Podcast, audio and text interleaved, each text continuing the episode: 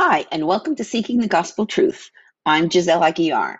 We've been going through the Old Testament, seeing how Jesus and his gospel factors into every story. If you've missed any of them, search through the podcast or blog for the studies on the books of Genesis through Ruth. As we continue God's story, which is really our story, I am changing how we go through the bulk of the rest of the Old Testament. If you read the Bible from cover to cover, the historical books get a bit confusing as the timeline isn't straight. My goal is to, for the next studies, is to do them in historical sequence. So we'll bounce around the Old Testament, but the stories will make better sense. Jesus is the hero of the entire Bible, and we'll find him everywhere as we go along. Um, you'll also see how the Old Testament sets us up for the New Testament. And I've covered most of the New Testament, and you can find those studies along with podcast playlists on my blog. I pray that as you hear this message, it will inspire you to study the Bible daily for yourself. Seek the truth. I pray that God opens your heart and eyes and mind to understand what His Spirit is trying to tell you. And as you become rooted in the Word, you'll also be rooted in hope, joy, and peace. Let's dig in.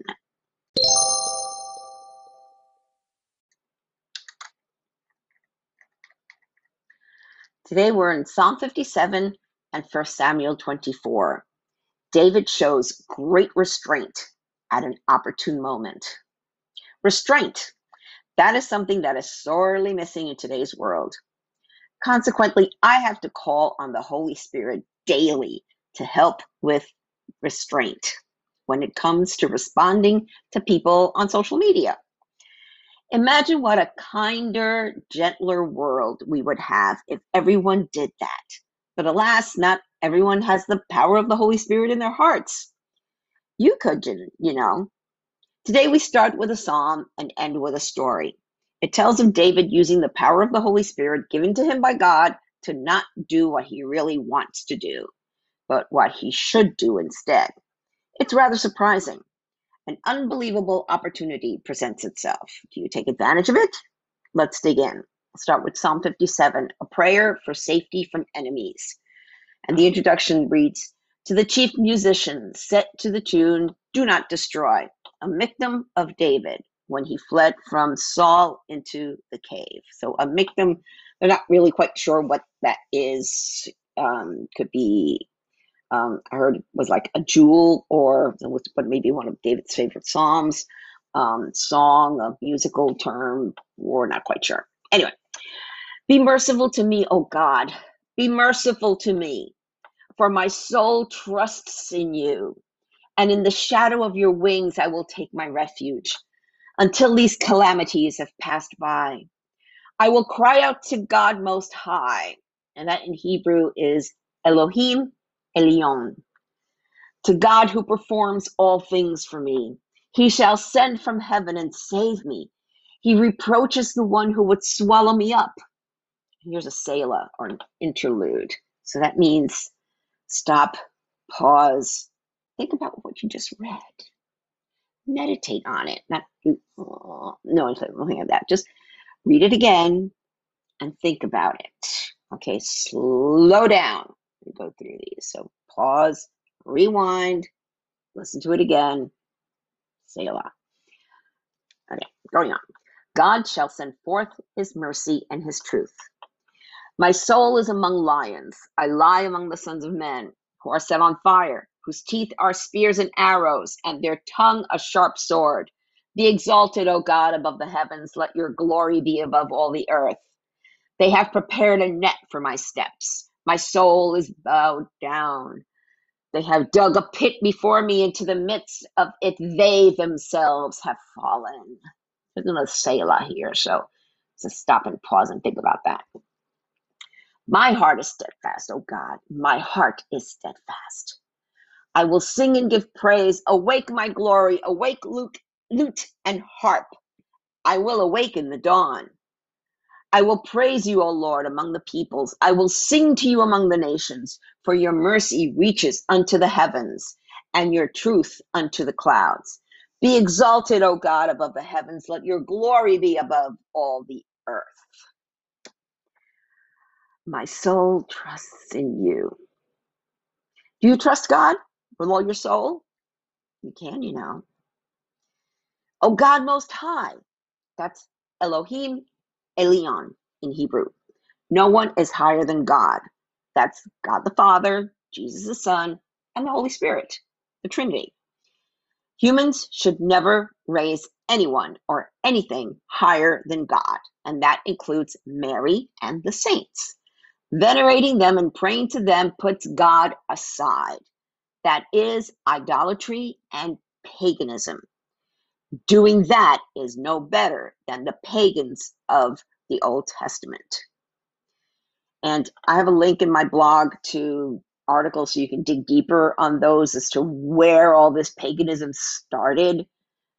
And it was man who invented it. God never said that you had to do this. No. In fact, God says don't. You know, the Ten Commandments, one of the first three is says, Don't have anybody above me.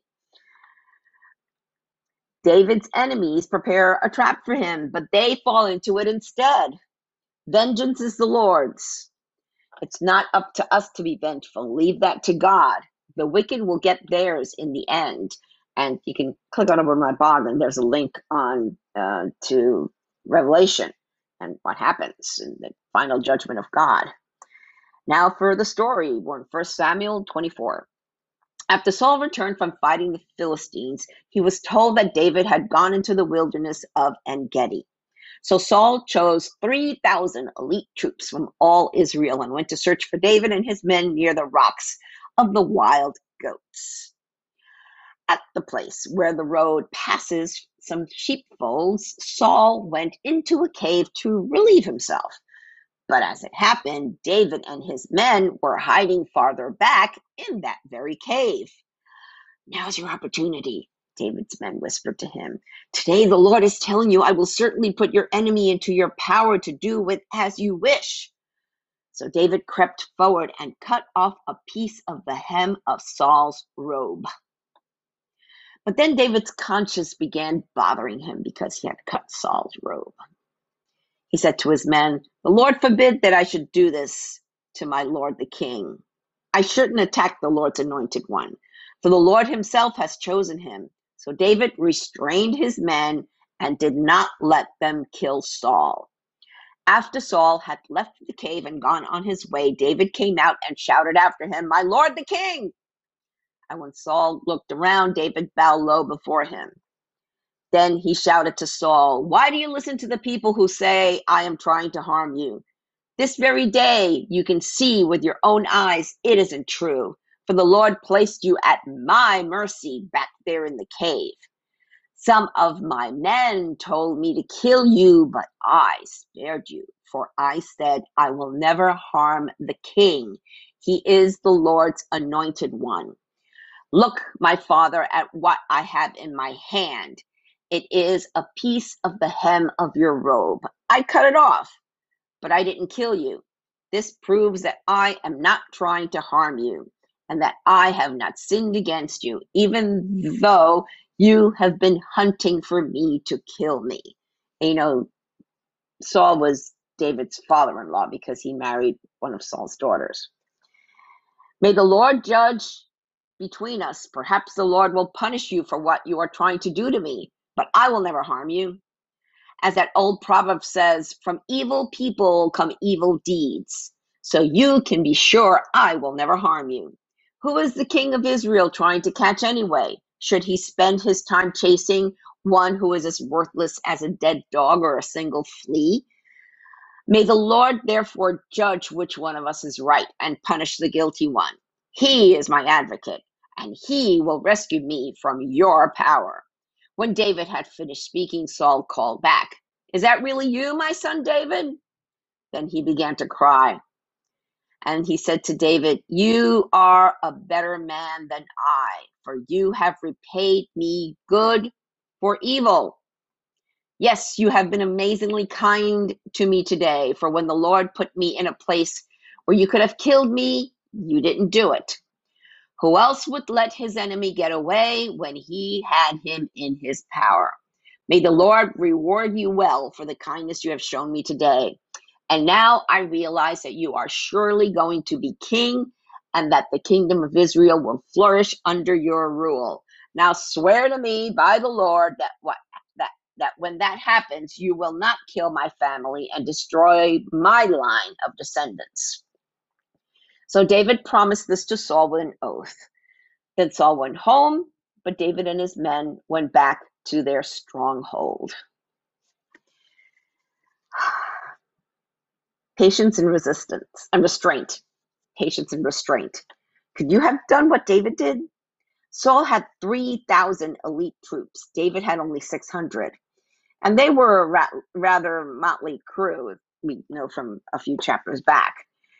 Many times we want to jump the gun and take matters into our own hands, and usually that doesn't turn out exactly the way we'd hope.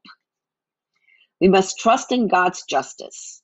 God turned the tables on Saul. Take the opportunity not for vengeance, but to live by faith. David respected King Saul's position, the anointed king. Patience is part of the fruit of the Spirit.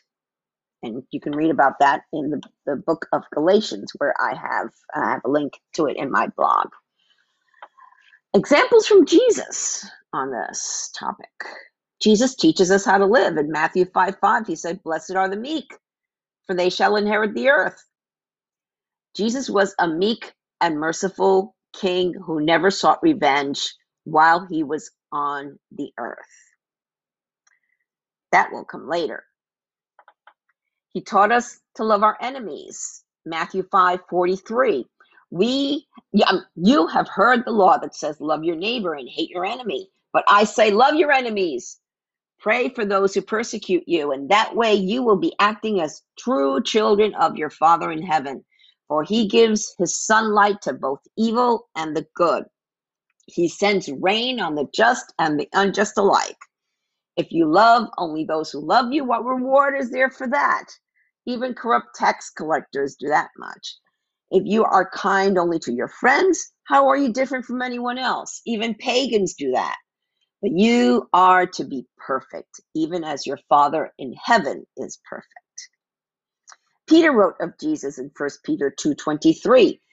He did not retaliate when he was insulted, nor threatened revenge when he suffered. He left his case in the hands of God who always judges fairly.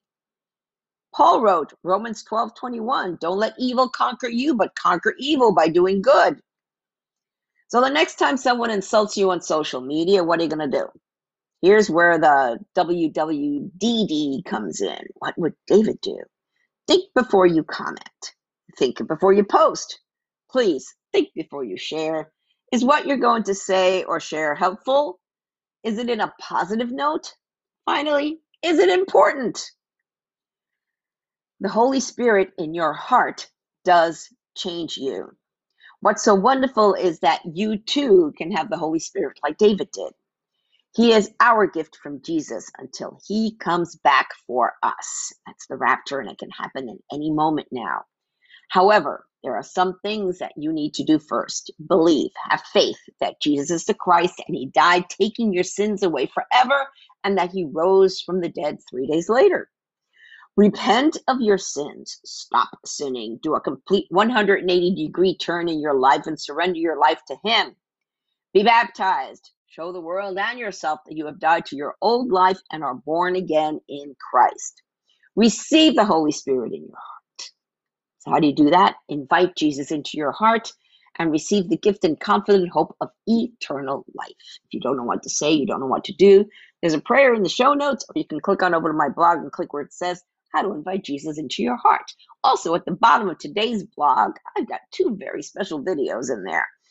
And the first one is um, an excellent teaching by Amir Tsarfati of Behold Israel from and about En Gedi, uh, Israel, where David was hiding. And he tells the story so beautifully. And you can uh, subscribe to his YouTube channel um, and I also had the pleasure of hearing him speak here in Phoenix last week, and that video is also at the bottom of my blog. And that uh, teaching is called Like Those Who Dream. Also, excellent teaching. Soli Deo Gloria. To God alone be the glory.